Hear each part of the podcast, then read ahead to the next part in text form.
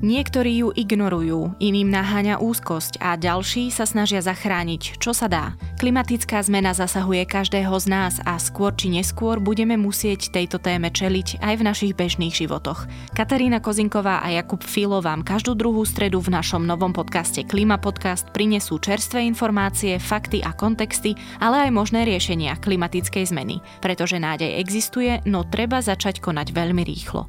Aby ste nič nezmeškali, prihláste sa na odoberanie Klíma podcastu vo vašich obľúbených podcastových aplikáciách. European Union leaders have reached a hard fought deal to make dramatic cuts to the EU's greenhouse gas emissions. After all night talks, the member states agreed to reduce emissions by 55% by the end of the decade. This EU Green Deal, is it ambitious enough? No, not at all. It's got three problems. First of all, it's a set of targets, and targets don't reduce emissions. Secondly, it's a growth strategy. Capitalist growth created this problem. You can't grow your way out of a problem that was caused by growth. And thirdly, and last point, it's a fairy tale. It perpetuates the illusion that we can both maintain our high growth, high speed, high production, high wealth lifestyle in the global north and still save the climate. Our house is on fire, and this week the European Commission proposed a European climate law which basically says that we will once again wait a few more years to start putting the fire out. And that is not how you act in a crisis, because time is a luxury that we do not have.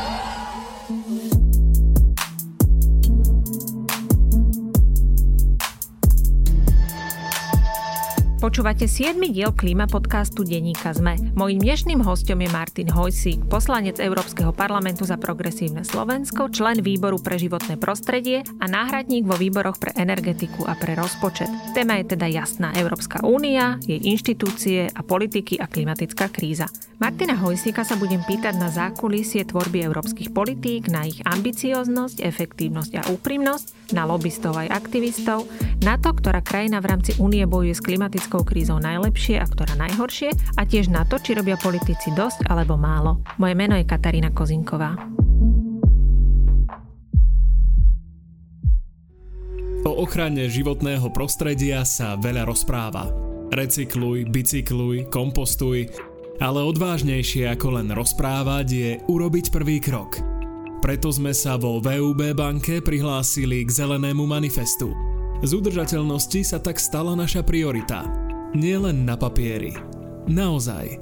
V snahe o zelenšie Slovensko sa snažíme pomáhať aj ďalším. Preto podporujeme projekty v oblasti ochrany biodiverzity a preto máme radi aj tento podcast. Dnešnú epizódu o envirotémach vám prináša VUB banka. zelenábanka.sk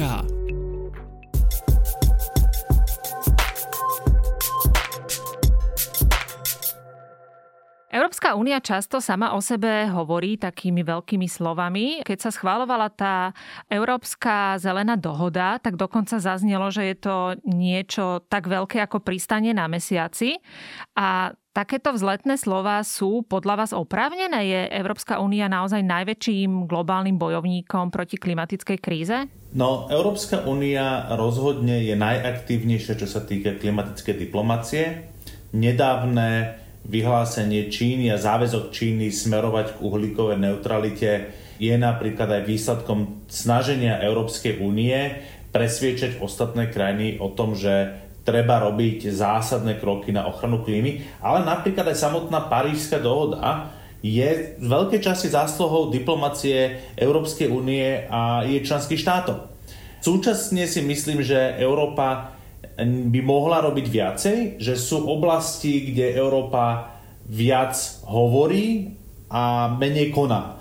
Takže ono to nie je čierno-biele, ale áno, Európa je región, ktorý má jednu z najvyšších e, ambícií pri ochrane klímy.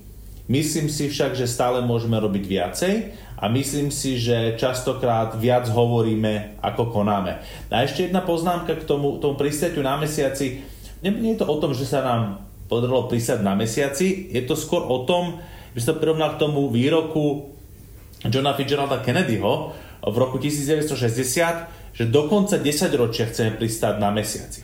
A to je podľa mňa veľmi dôležité, lebo to hovorí o tom, že chceme dokázať niečo, čo možno ešte nikto nedokázal, ale veríme si, že to vieme dokázať. Kedy si bola predstava, že človek bude stáť na mesiaci niečo naozaj nepredstaviteľného. Ono ani neexistovali technológie, ktoré by to umožnili.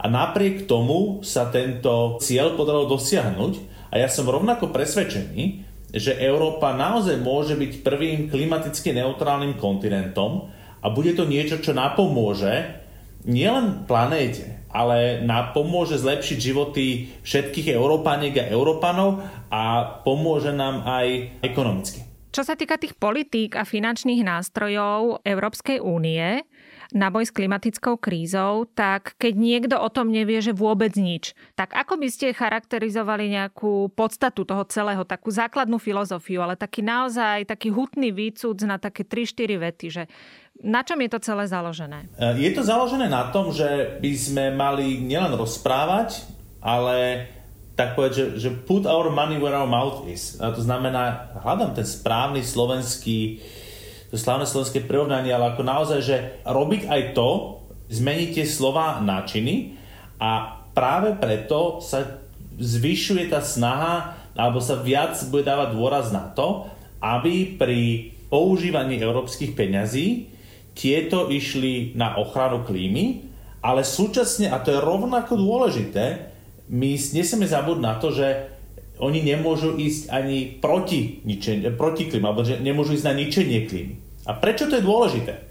No, ja poviem taký slovenský príklad v tomto, lebo to isté sa vzťahuje na Slovensko a mali by sme to isté robiť aj na Slovensku, je, že na jednej strane podporujeme obnoviteľné zdroje energie z našich daní, a na druhej strane z našich daní podporujeme spalovanie pre klimu najhoršieho uhlia. Alebo inak po slovensky, ako sa hovorí, že ľavá ruka nevie, čo robí pravá. A medzi politikmi sa tom hovorí, že koherencia politík. Je to strašne nudný výraz, ale naozaj je to o tom, že na jednej strane dávate peniaze na to, aby ste niečo chránili, ale súčasne dávate peniaze na to, aby ste to ničili. A to je úplne absurdné. To je vyhadzovanie peniazy von oknom my si musíme dať pozor na to, že keď si povieme, že chceme niečo dosiahnuť, tak aby sme tomu nielen pomáhali, ale súčasne, aby sme to neničili. Ešte sa opýtam na tri také prívlastky, ktoré sa týkajú tých finančných nástrojov a všeobecne tých politík na boj s klímou. A síce, že či sú ambiciozne, úprimné a efektívne. Čo z toho áno, čo z toho nie? Sú ambicioznejšie, ako by mohli byť predtým. Čo to znamená? Znamená to, že ten podiel peňazí, ktoré majú ísť na ochranu klímy, sa zvýšil. A doteraz to bolo len 20% a v novom finančnom rámci, to znamená od e, teraz, od teraz roku 2021 do roku 2027, Európska únia robí 7-ročné rozpočty, aby sa dalo dlhodobo plánovať popri každoročných rozpočtoch, ale aj vo fonde obnovy a odolnosti bude musieť byť z celých tých vyše dvoch biliónov eur, ktoré budú európsky, európskym rozpočtom počas týchto 7 rokov a nástrojom obnovy, musí ísť aspoň 30% na ochranu klímy. A to je zvýšenie. Si dovolím povedať, že to nie je niečo, čo je za prvé diktátom Bruselu. Toto je niečo, čo je zhoda všetkých členských štátov. Takže premiér Matovič ešte v lete minulého roku s týmto súhlasil spolu so všetkými ďalšími prezidentkami, premiérkami a všetkých členských štátov. A teraz to zavádzame do praxe. Čiže áno, tá ambícia je väčšia, Súčasne, čo sa týka úprimnosti, ja si myslím, že áno, je vidno, že si začíname uvedomovať, že toto je vážny problém, ale súčasne obrovská príležitosť, že tie peniaze to nejde na nejaké také mýtické rozdávanie uh, solárnym barónom. A je veľmi veľa závisí od toho, kam to tie krajiny dajú, ale tieto peniaze, a čo, je taká, a čo sa dá predstaviť pod tým, že peniaze majú ísť na ochranu klímy?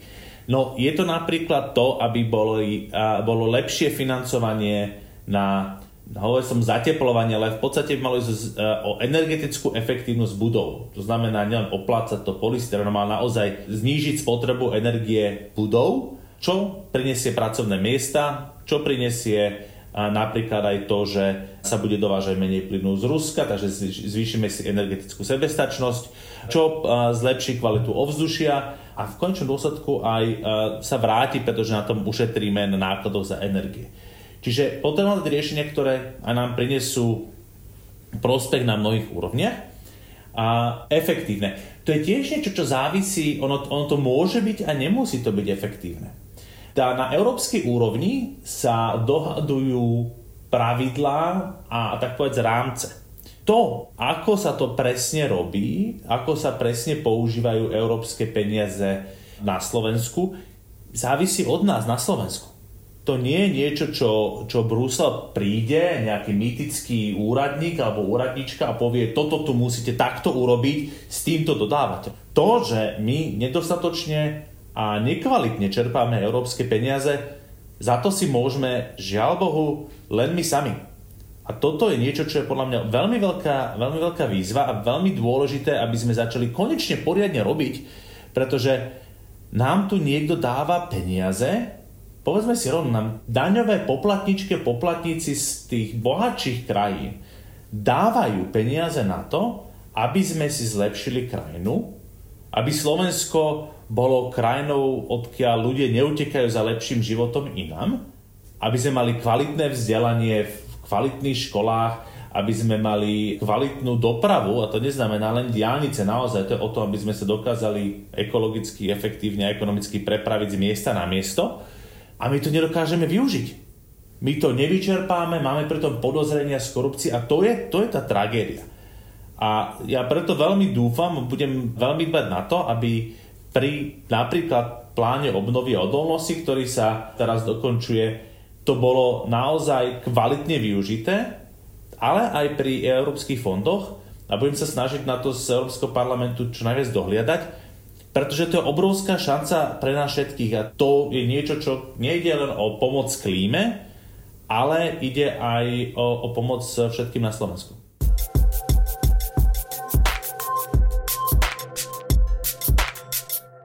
Tak ja sa opýtam na ten plán obnovy teda, lebo ten rok 2050, pre ktorý máme isté ciele, ten je veľmi ďaleko, rok 2030 je tiež celkom ďaleko, ale ten plán obnovy to je niečo hmatateľné, už proste je to napísané na papieroch, poslané do Bruselu. Viete povedať, aké plány obnovy poslali iné krajiny? Že kto poslal najzelenší ten plán napríklad, kto poslal úplne najmenej zelený a čo sú také, dajme tomu, nazvem to klimatické trendy v tých plánoch obnovy? No, nedá sa ešte teraz presne povedať, a aké sú, alebo porovnávať tie krajiny by som si naozaj teraz úplne netrúfol.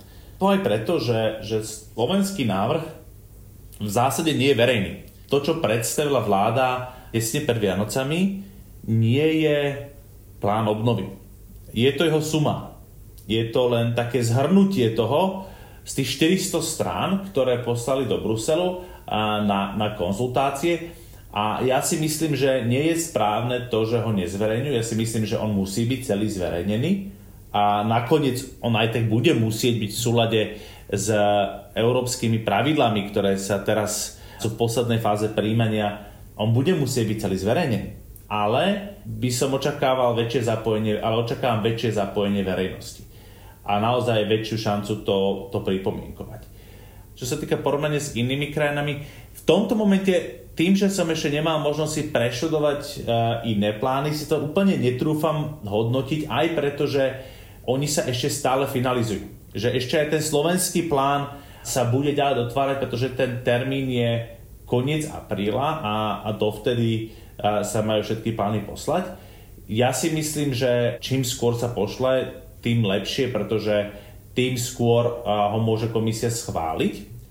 Čo je potrebné a čo mi z toho, čo som videl zatiaľ, zatiaľ chýba, ako renovácie budov, alebo tie rekonštrukcie budov, ktoré som už spomínal, sú takým štandardom, ktorý, ktorý majú prakticky všetky krajiny ale, a toto bude veľmi dôležité, a to aj vidieť aj na, a bude to dôležité vidieť aj na Slovensku, že ako sa k tomu pristúpi, či to bude naozaj, že tak povedať, že čo najviac budú oplácať nejakými izolačnými materiálmi a to bude tak všetko, alebo sa budeme snažiť o naozaj hĺbkové kvalitné rekonštrukcie od e, nazvime to, že fotovoltiky a zelenej strechy na vrchu, až po tepelné čerpadlo dole a zachytávanie dažďovej vody v strede a naozaj efektívne osvetlenie.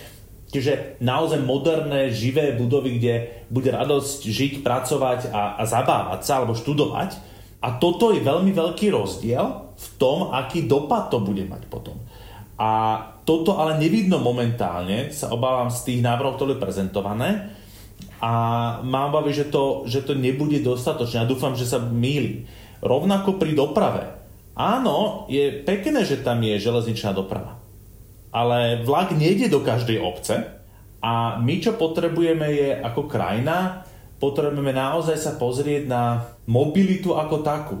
My sa potrebujeme pozrieť na to, že ako sa môže každá občianka Slovenska dostať z bodu A do bodu B, tak aby to bolo ekologické, bez emisí, aby to bolo ekonomické, že to môžem dovoliť, aby to bolo efektívne, že sa tam dostanem dostatočne pohodlne a rýchlo.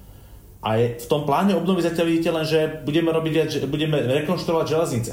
A ja nehovorím, že to nie je potrebné, lebo taká železničná trať medzi Banskou Bystricou a Breznom je fakt, že historický model, ale to nie je len o tom, že potrebujem zrekonštruovať tú trať a potrebujem, aby napríklad ľudia z tých okolitých obcí sa elektrickým a vodíkovým autobusom dopravili na, na ten vlak, ktorý má ísť dostatočne skoro, aby tam nestáli, aby to bolo efektívne, aby došli do Bystrice, keď tam pracujú alebo tam študujú, aby sa dostali po Bystrici. Že naozaj pozrieť sa na to, ako postavím celú tú mobilitu. Lebo momentálne dotujem autobus, ktorý ide paralelne s vlakom a to nemá zmysel. Čiže toto mi tam chýba, taký, taký naozaj, že, že poriadne sa na to pozrieť, ako to postaviť tak, aby to dávalo zmysel. Pre planetu, pre ľudí, ale aj pre to hospodárstvo. A dá sa povedať, že niektorá konkrétna krajina z Európskej únie, že je takým ťahuňom tých zelených politík, že naozaj už sú niekde inde, napríklad Rakúsko, Dánsko, Fínsko alebo Švedsko, oni aj boli proti tomu roku 2050, že chceli, aby sa to vlastne posúvalo nižšie, to je ten dátum uhlíkovej neutrality. A naopak napríklad Polsko malo zase problém s tými dátumami, lebo 80% vlastne ich energetickej produkcie ide z uhlia.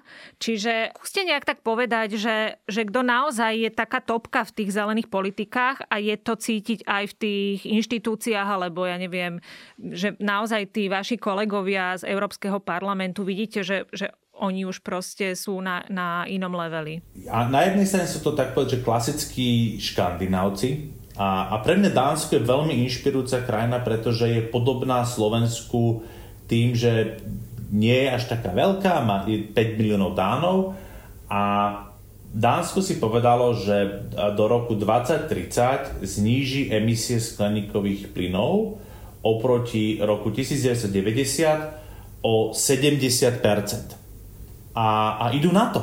A mne to príde, že áno, ono to je možné a povedzme si rovno, Dánsko, čo sa týka životnej úrovne, je jedna z krajín, kde naozaj tá životná úroveň patrí medzi najväčšie na svete.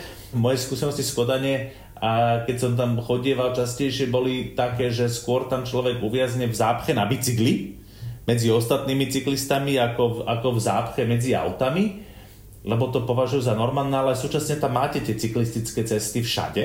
Dánsko je jeden veľmi dobrý príklad, ktorý, ktorý sa snaží. Na druhej strane sú také, že nečakané príklady pre mňa a to je Španielsko. Španielsko je krajina, ktorá si začala uvedomovať veľký potenciál obnoviteľných zdrojov energie a povedali si, že ideme do toho. Ale aj Nemecko Niekedy si poviem, že dokonca, že trochu až napriek politike vlády, ktorá by mohla byť ambicioznejšia, tak práve včera som videl čerstvé dáta, že za minulý rok v Nemecku najväčší diel elektriny bol vyrobený v obnoviteľných zdrojoch. Prvýkrát v histórii obnoviteľné zdroje energie vyrobili viac elektriny v Nemecku ako fosílne paliva. A to v čase, kedy Nemecká spolková republika vypína atomové elektrárne. Čiže atomové elektrárne sa tam postupne zatvárajú. A ja si pamätám tie roky, keď som počúval o tom, ako že o áno, tí Nemci to budú nahradzať uhlím a to je celé zlé. A no momentálne to vyzerá tak, že atom tam má 11% podiel na výrobe elektriny, 45% sú obnoviteľné zdroje a predovšetkým slnko a vietor. A povedzme si rovno, čo sa týka slnka, Nemecko je väčšinou územie severnejšie od nás. A ten zvyšok sú uhlie čierne, hnedé a plyn. A trochu ropa. A ten trend je veľmi jasný čo podľa vás tie progresívne krajiny robí progresívne? Že je to ich bohatstvo, alebo ich myslenie, alebo nejaký občianský aktivizmus, nejaká angažovanosť tých samotných občanov? V čom je to? Lebo všetky krajiny, ktoré ste menovali, sú bohatšie ako my, ale v čom sú proste ešte iné? Odkiaľ pramení tá, tá progresivita? No, ja si nemyslím, že to je len o bohatstve. To je, to je, ako jedna vec je to, že je tam dlhodobejšie tlak občianskej spoločnosti na to, aby došlo k zmene. Že tam tá občianská spoločnosť, čo sa týka a tí, a aktivisti a čo sa týka klímy, sú silnejšie už dlhšie. Na Slovensku sme za, zaznamenali také naozaj, s výnimkou zo pár organizácií, také naozaj, že masívnejšie prebudenie sa ľudí ohľadom klímy až v posledných dvoch rokoch. Tam to trvá už dlhšie.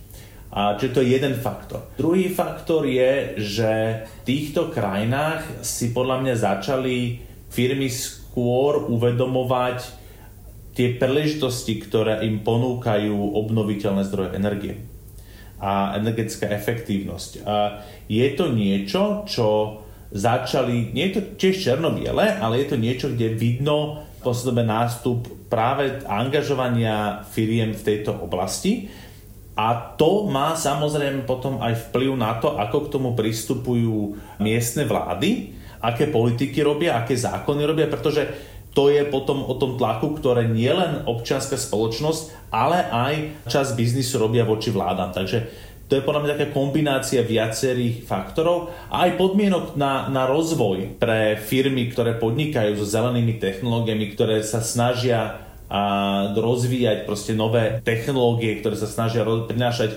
nové riešenia na to, ako či už ušetriť energiu alebo, alebo ju vyrobiť bez, bez dopadov na klímu.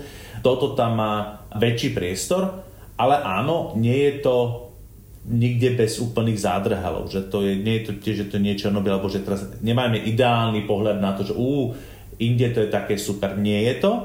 A ja si myslím, že aj Slovensko môže byť krajinou, ktorá je práve v čele. Ja, ja by som veľmi rád bol, keby sme boli krajinou, ktorá je, tak povedať, že pionierom, tým lídrom v oblasti zelených technológií, lebo nám to pomôže. Je to niečo, čo nám prinesie pracovné miesta, čo nám prinesie kvalitnejšie platené pracovné miesta, pomôže tomu hospodárstvu, lebo naozaj, povedzme si rovno, ako taká tá montážna hala, veľkých koncernov, no tam nečakajme, že budeme sa mať e, na úrovni západnej Európy, lebo to zostáva len montážna hala bez nejakej veľkej predanej hodnoty, kde tých, veľkú časť tých ľudí v budúcnosti aj podľa rôznych medzinárodných inštitúcií nahradia stroje. My sa naozaj potrebujeme ako krajina posunúť ďalej a zelené technológie sú v tomto pre Slovensko kľúčové.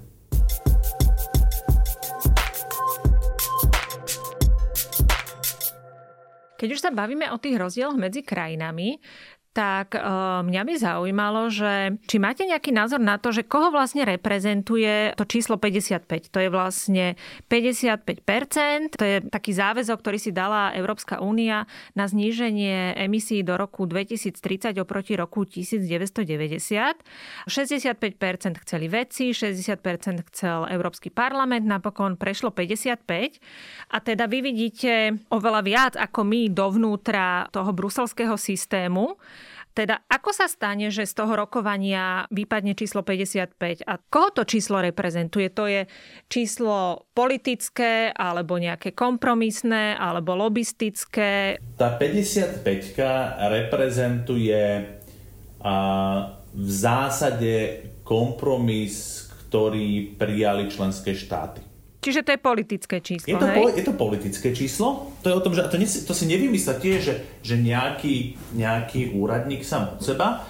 To je o tom, že rozhodovanie na európskej úrovni nerobí Európska komisia. Európska komisia príde s nejakým návrhom a prekonzultuje si to s tými členskými štátmi, zobere do úvahy názory expertov, snaží sa členské štáty prípadne presviečať o tom, čo mali robiť, ale ten výsledok je o tom, na čom sa dohodnú členské štáty a parlament, vlády členských štátov. V prípade klimatického cieľa je to ešte niečo špecifické, pretože tam sa jedná o záväzok, ktorý príjmajú jednohlasným spôsobom šéfovia všetkých členských štátov. Čiže to nie je o tom, že oni o tom až tak nechcú ani diskutovať s nami v parlamente o tom čísle.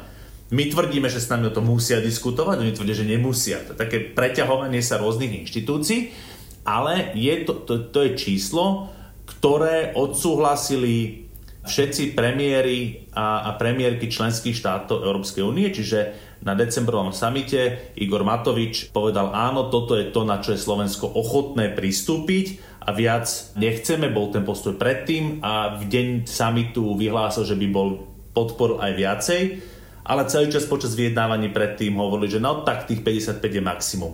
Som rád, že zvýšil, ale trošku neskoro. Ale toto bola dohoda, ktorá sa dokázala v danom momente zrodiť. Ja ticho dúfam, že na konci dňa to, čo uvidíme v roku 2030, bude, že ten cieľ prekročíme. Lebo ono to znie ako, že o polovičku znížiť od dneška, no ono to nie je od dneška. To je oproti roku 1990. A to je veľmi dôležité si uvedomiť, pretože my už teraz napríklad na Slovensku sme na minus 42. Hej? Aj Nemecko teraz dosiahlo minus 42. Čiže to je o mnoho menej, ako sa nám zdá. A ja si myslím, že keď sa naozaj ešte teraz špeciálne s tými miliardami na obnovu naviac, by sme chceli zvyšovať ambíciu už aj predtým, ako sme mali k dispozícii tie ďalšie peniaze, tak dokážeme viacej a toto je niečo, čo by som očakával potom aj od plánu obnovy. Ja som sa na to číslo, že či je politické, pýtala aj preto, že zaznievajú hlasy, že je to veľmi minimalistický krok a že v podstate, tak ako aj vy ste už naznačili, že ako keby, aj keby sme nerobili nič a sedeli so založenými rukami, tak to proste v tom roku 2030 dosiahneme a už teraz sa hovorí o tom, že sa to bude pravdepodobne prehodnocovať. Tak čo to hovorí vlastne o tej ambicioznosti tých politikov? Znamená to, že si dávame akože nízke ciele a robia teda tí európsky politici pre klímu dosť? Lebo na začiatku, keď som sa vás pýtala, tak sme hovorili, že tá EÚ akože chce byť globálnym lídrom v boji proti klimatickej kríze. A teraz zrazu ako keby, keď už e, nejde o, o nejaké koncepcie, ale o konkrétne čísla, tak si dáme akože zjavne nie veľmi ambiciózny cieľ. Tak ako sa v tom má vyznať človek, ktorý je bežný obyvateľ Európskej únie a ako má toto celé čítať? Ako z toho nebyť zmetený? No hej, a ja to ešte skomplikujem. To nie sú nejakí, že európsky lídry, si vím, že to sú naši národní. V každej krajine sú to v zásade naši, naše vlády, ktoré ten cieľ odsúhlasujú. Takže to je také, také nejaké naťahovanie sa, ale v konečnom dôsledku to je o tom, že to veľmi ako, nerád hovorím, ale ako, ako, ako bývalý kampanier mimovládnej organizácii, ono tak ako politici a političky veľmi radi hovoria o tom, ako treba počúvať odborníkov a tí odborníci sú tí dôležití, ktorí akože im najviac radia. Ja to škáro poviem hobby, hobby, zlatá rybka a bez tlaku verejnosti. Vedci už od 70. rokov začali upozorňovať na problém s klimatickou zmenou. Samotní politici a političky prvýkrát v 92. pripustili, že máme problém a musíme znižovať emisie. Hej? To je skoro 30 rokov dozadu. A stále sa s tým potýkame. Pretože žiaľ Bohu, nepočuť ten názor vedcov dostatočne, že nepočuť, nebere sa do úvahy dostatočne silno, v skutočnosti, retoricky áno, ale je to až ten tlak e, voličiek a voličov. Až tí naozaj pri voľbách Európskeho parlamentu, tým ako ozelenil, tak povediať, Európsky parlament, čo sa týka postojov a poslankyňa poslancov, tak donútil komisiu k tomu prísť s, e, Európskou zelenou dohodou, lebo inak by nebola ale tak jednoducho nová komisia schválená, lebo Európsky parlament už na začiatku jasne naznačil, že teraz chceme vidieť zmeny a potom došla taká tá realita z tých vlád členských štátov, ktoré to začali tak trošku že utlmovať. Takže preto hovorím, že treba, aby ten tlak verejnosti pokračoval, napriek tomu, že vám politici budú hovoriť, že všetko je v poriadku a robia všetko, čo treba. Dá sa robiť viacej, dá sa to robiť tak, aby naozaj to bolo, bolo aj ekonomicky únosné a musíme to robiť aj preto, lebo tie škody, ktoré klimatická kríza už teraz spôsobuje, sú masívne a žiaľ Bohu, aj keď budeme robiť všetko, čo máme robiť, tak oni budú ešte veľmi, veľmi veľké. A to je niečo, čo si nemôžeme dovoliť pustiť z rúk, pretože by to znamenalo naozaj katastrofu neprestaviteľných rozmerov. Že korona oproti tomu je, je nič. Čiže chápem, že sa k tomu nedá jednoducho vyznať, ale je to niečo, čo svojím spôsobom je taká, tak hovorím, že tá, tá komplexnosť uh, politiky a demokracie, že každý sa snaží, každý politik sa snaží prezentovať nejakým tým pekným spôsobom a hovoriť, ako robí len to najlepšie. Tak poďme teraz dovnútra toho systému, ktorý vlastne na konci vyprodukuje nejakú politiku alebo opatrenie alebo legislatívu alebo finančný nástroj, už proste čokoľvek. Samozrejme s ohľadom na tú klímu sa to idem pýtať tak aktuálna situácia je tam taká, že kto tam čo brzdí, kto tam čo presadzuje, akí silní sú tam jednotlivci, silné politické hlasy, alebo sú to skôr inštitúcie, alebo je tam silná nejaká lobby niekoho, lobuje niekto už aj za klímu, aké silné je jeho postavenie. Trošku akože poďme do kuchyne tej politiky. Jasné, tie záujmové, záujmové skupiny sa snažia presadzovať svoj pohľad alebo, alebo zvyšovať svoj vplyv na to, akým spôsobom sa rozhoduje v týchto otázkach a, to je naozaj od úrovne obecného zastupiteľstva a v Nižnej Slanej až po Európsky parlament a Európsku komisiu. To je úplne normálne fungovanie demokracie. Kto a momentálne za koho kope? No tradične sa dá povedať, že tu je v niektorých krajinách veľmi slabnúci, v niektorých krajinách ešte, ako napríklad Polsko, ešte stále veľmi veľký vplyv uholného priemyslu a, a, a firiem, ktoré ťažia a spalujú uhlie, ktoré ale postupne napríklad aj v takom Nemecku prichádzajú, prichádzajú o svoj vplyv, pokiaľ sa, nezačína, pokiaľ sa nezačínajú meniť, lebo keď ťažíte a spalujete uhlie, tak vašim cieľom je ťažiť a spalovať uhlie a tá ochrana klímy je pre vás ekonomický problém, pretože nemôžeme ťažiť a spalovať uhlie. Súčasne sú tu zväzy priemyslu, ktoré zastupujú tom na predovšetkým ťažký priemysel alebo energeticky náročný priemysel, ktorí hovoria, že no dobre, ale my potrebujeme napríklad ako ocelieri veľa toho uhlia spáliť a prechod na niečo, čo nebude používať eh, fosilné paliva, nás bude niečo stáť a tým pádom to nemôžeme presunúť ako teraz tieto výroby do Číny, lebo však pre tú klímu ten dopad je zlý aj tam. A v tom majú pravdu, že hej, riešením nie je to, že znečistenie presunieme do Číny, ako sme to už mimochodom v minulosti do slušnej miery urobili, ale znečistenie je o tom, ako dokázať spoločne zlepšiť tú situáciu aj v Európe. A tuto niekedy tak badám taký pozitívny trend v tom, že to už nie je taký ten starý prístup, nemôžeme si dovoliť znižovať emisie, ale je tu nový prístup, dobre, ako to môžeme urobiť tak, aby nás to, aby nás to nezabilo. Ale niekedy tam stále ešte sú tie veci, že no dajte nám aj uhlíkové clo, aj emisné povolenky zdarma, hej? že akože obidve veci, že proste dajte peniaz do všetkých zdrojov a ja mu, aby som mohol, musel robiť toho čo najmenej, čo teda nie je akceptovateľné rastie tu vplyv firiem a viac počuť firmy, ktoré sa podnikajú v obnoviteľných zdrojoch, sú hlasnejšie ako predtým, lebo sú už aj väčšie. Ale čo som tiež rád je, že čo sa týka tých firemných záujmov, že si tak povediac firmy z mimo, z nepriamo dotknutých sektorov začínajú uvedomovať, že tie dopady zmeny klímy, tie dopady klimatickej krízy sú pre nich existenciálne sami o sebe. Hej? Že firma, ktorá e, robí počítače, v zásade teda nie je nejakým veľkým zdrojom emisí, ale uvedomujú si, že ten, to fungovanie tej spoločnosti bude narušené a začínajú sa meniť tie posledy. To je veľmi dôležité. Čiže ten zelený biznis je tam už cítiť pomerne intenzívne. Ten zelený biznis je cítiť, tak som tu rok a pol, takže neviem si to porovnať historicky, kedy si som tak povediať stál na druhej strane barikády ale myslím si, že toho zeleného, ten zelený biznis je cítiť viacej. A áno, je stále cítiť e, občianskú spoločnosť. Neviem to tiež porovnať s minulosťou, lebo ako kedysi ako súčasť občianskej spoločnosti som tak povediať loboval europoslankyňa a europoslancov, takže to neviem povedať, či, či sa to teraz deje viac alebo, alebo menej, ale, ale tiež počuť e, veľmi intenzívne hlas ľudí. A je to o tom, a kto dokáže ako jednotlivých e, volených zástupcov zástupkyne presvedčiť.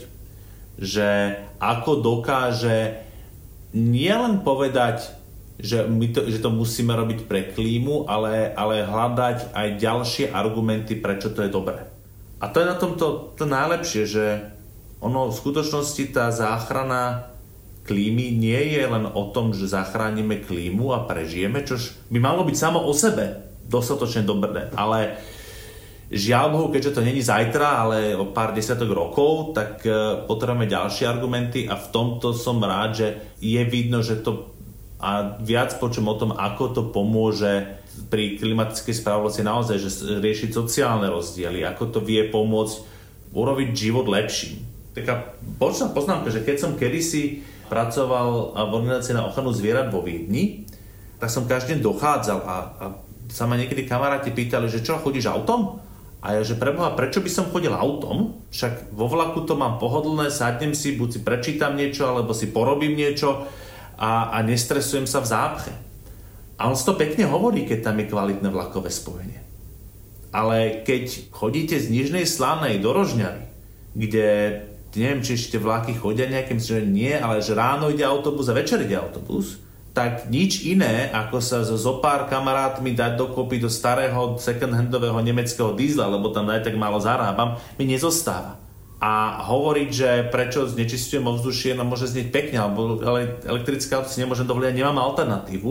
A my potrebujeme tie riešenia také, aby naozaj tí ľudia, ktorí dochádzajú za prácou aj vo všetkých regiónoch Slovenska, to mohli robiť pohodlne za decentné peniaze bez toho, aby pritom ničili planetu.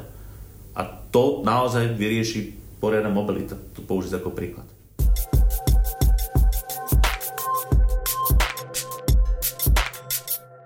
Vy ste už spomínali aj, že tie hlasy obyvateľov Európskej únie v tom Bruseli znejú. A ja sa chcem opýtať špecificky na tie hlasy mladých za klímu. Lebo tie sú špecifické v tom, že to sú dosť často aj mladí ľudia, ktorí ešte nemôžu voliť, lebo sú proste príliš teda mladí. Ale napriek tomu ich hlas v tom verejnom priestore je veľmi silný na sociálnych sieťach alebo dajme tomu aj na tých štrajkoch v uliciach tak počúva niekto aj týchto ešte veľmi mladých ľudí v tých európskych inštitúciách a nielenže počúva, ale akože reagujú tí bruselskí úradníci na to, čo tí mladí ľudia hovoria? Mladí ľudia, a poďme si to takto, Fridays for Future celé klimatické hnutie zmenili Európu. A to, že ja teraz s vami hovorím z Bruselu, je to možno, že vďaka, aj vďaka ním, pretože tu je naozaj, čo sa stalo, je, že priniesli do popredia natoľko otázku klimatickej krízy, že to zmenilo správanie voličiek a voličov. Aspoň to je analýza, ktorá, ktorá je takým tým dominantným pohľadom naprieč Európou. A keď som sa bavil s niektorými poslancami mimo, mimo slovenskými, tak po voľbách prvýkrát tak sami boli šokovaní, že nečakali, že hlavnou témou volieb do Európskeho parlamentu bude klimatická kríza. Lebo to v skutočnosti bola hlavná téma volieb. A vďaka tomu, vďaka, vďaka mladým ľuďom a, a klimatickému hnutiu máme vôbec Európsku zelenú dohodu.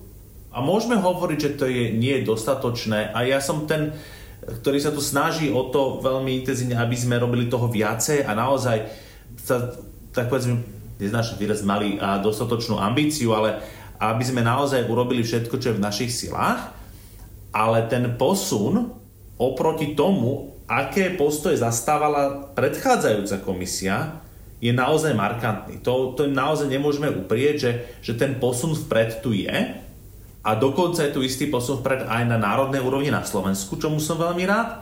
A teraz si musíme dať pozor na to, aby sme dokázali prejsť od veľkých slov naozaj k činom. To je to, čo sme hovorili na začiatku, že Európa je veľmi dobrá v tom, ako hovoríme o problémoch. Aj veľa vecí robíme, to si nemôžeme uprieť, ale zase sú oblasti, kde to mám taký môj obľúbený príklad bol v tom, že na jednej strane hovoríme o tom, ako treba chrániť klímu, ale väčšina, veľmi veľká väčšina elektrických autobusov jazdí v Číne. Hej?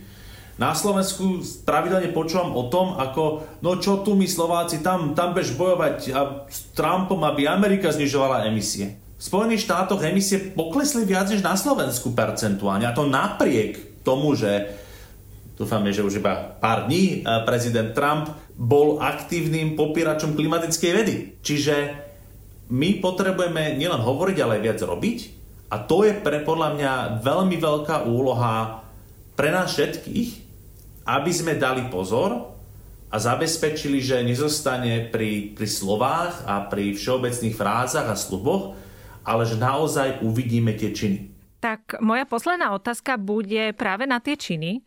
A teda vy ako slovenský europoslanec, čo konkrétne vy v Bruseli viete urobiť pre klímu také, že keď na konci vášho volebného obdobia vám zavolám, že teraz mi to poviete, že to urobíte a ja vám zavolám a budem vás vedieť konfrontovať s tým, že OK, tak ste to proste zvládli, nezvládli.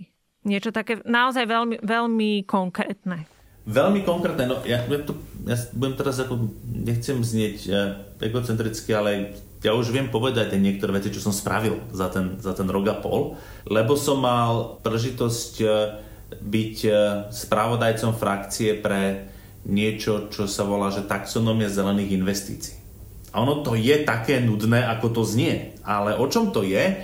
Sú pravidlá, pretože čo sa dá označovať ako zelená investícia. On to znie neuveriteľné, ale doteraz neexistovali jasné pravidlá pre to, že čo sú zelené investície, že napríklad do klímy, že čo to vlastne, čo to vlastne je, na čo to môže ísť, na čo to nemôže ísť. A my sme takto pred rokom dohodli finálne zdenie zákona európskeho, ktorý je prvý na svete, ktoré také niečo stanovil. A podarilo sa tam presadiť niekoľko veľmi dôležitých vecí. Napríklad to, že ako zelené môžu byť označované naozaj len obnoviteľné zdroje energie, ale musí sa dávať pozor na ich dopady na biodiverzitu napríklad a nemôže byť ako zelený označený plyn, môže byť len dočasne tzv. tranzičným palivom, pokiaľ pritom nebráni využívaniu energetickej efektívnosti a obnoviteľných zdrojov. Že tam tiež treba dodržiavať tú hierarchiu, že najprv ušetriť energiu, potom obnoviteľný zdroj energie a až potom plyn. A toto sú pravidlá, ktoré teraz začínajú používať nielen pri označovaní invest- súkromných investícií, na čo boli pôvodne určené, ale začali sa používať aj pri hodnotení európskych e, peňazí alebo aj plánu obnovy. Zaviedol sa tzv. princíp do no significant harm. Slovenský oficiálny preklad je hrozný a tomu hovorím, že princíp nepoškodzovania. A to je presne to, kedy konečne sa nám na základe tejto legislatívy potom podarilo aj pri zákone, ktorý bude, alebo európskom nariadení, ktoré bude regulovať plán obnovy, ale aj európske rozpočty, presadiť to, že nielen musia ísť isté percentá na ochranu klímy, ale žiadne peniaze nesmú ísť, nesmú spôsobiť veľké škody. To znamená, nesmú ísť proti ochrane klímy.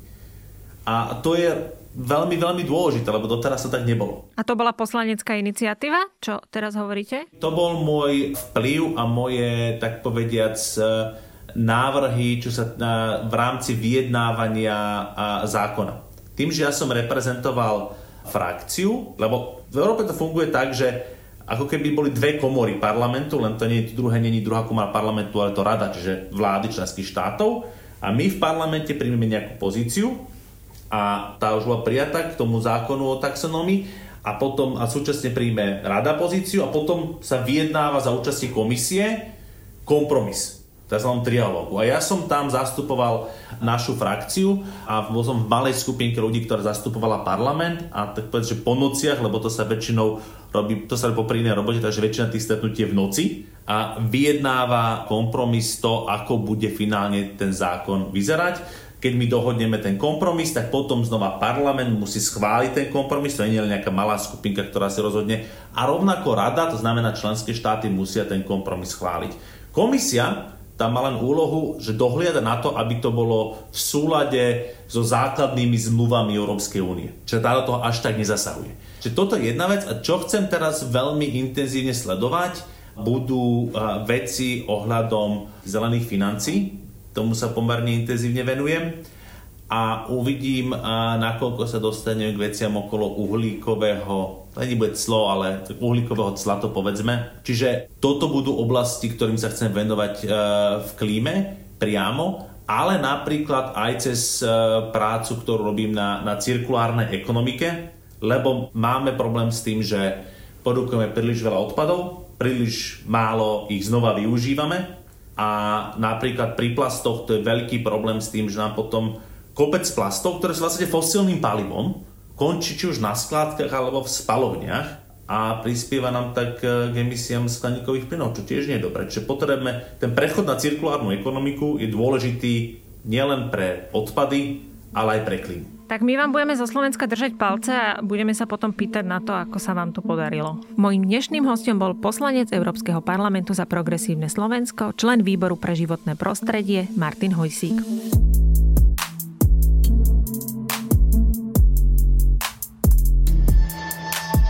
Počúvali ste Klíma podcast, dvojtyždenný podcast denníka ZME. Prihláste sa na jeho odoberanie vo svojej podcastovej mobilnej aplikácii na platformách Google Podcasty, Apple Podcasty a Spotify.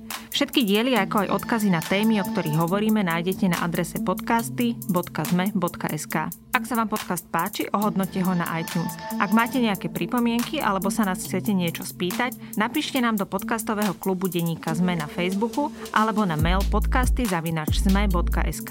Ja som Katarína Kozinková a tento podcast spolu so mnou ešte pripravuje Jakub Filo. Na podcaste sa ešte spolu podielali Jana Maťková a Jozef Matej.